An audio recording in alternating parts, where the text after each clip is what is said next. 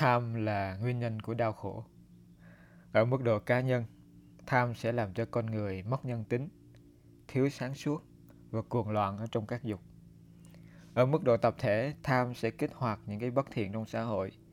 Những hành động bạo lực, lời nói gian ác và suy nghĩ tổn hại sẽ tăng trưởng.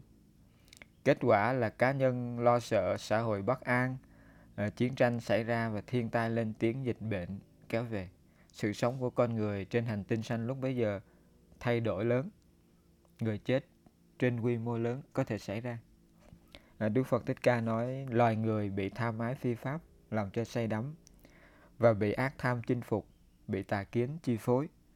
Vì bị tham ái phi pháp làm cho say đắm, vì bị ác tham chinh phục và vì bị tà kiến chi phối, người ta sẽ sát hại lẫn nhau.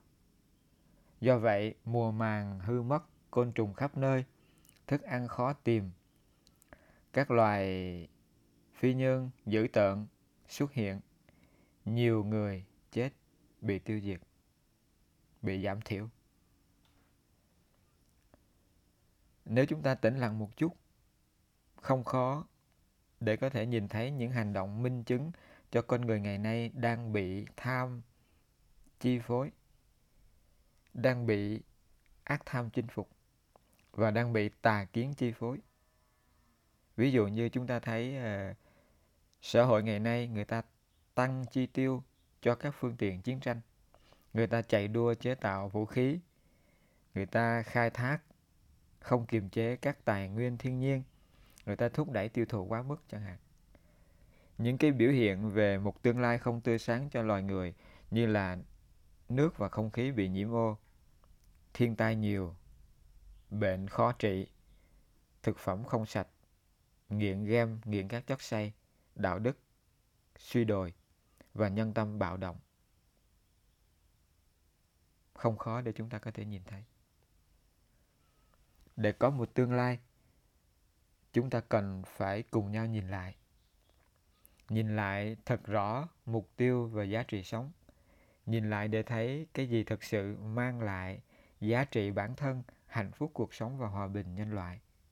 Nhìn và thấy rõ những kỹ thuật chiến tranh, những ngành công nghiệp phá hủy quá mức môi trường sống, những nội dung bạo động và kỳ thị trên mạng xã hội, những tháng ngày nghiện ngập và những cách sống quên đạo đức thiếu tâm linh không mang lại gì tốt hơn, ngoài trừ đau khổ, thù hận, ác tâm và lệ thuộc. Từ đó, chúng ta trở lại với chính mình, điều phục tâm tham sống chánh niệm. Kết nối với thiên nhiên, nuôi lớn thiện tính, trải nghiệm giác ngộ và hiến tặng thương yêu cũng như nuôi dưỡng hòa bình.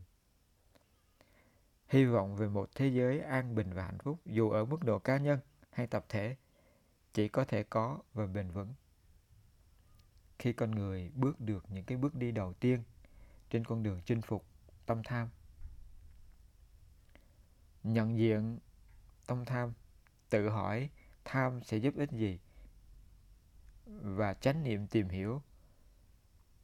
Tâm tham lớn lên, tác động và chi phối như thế nào đến phản ứng và quyết định của cá nhân cũng như của tập thể sẽ giúp chúng ta điều phục tâm tham tốt hơn.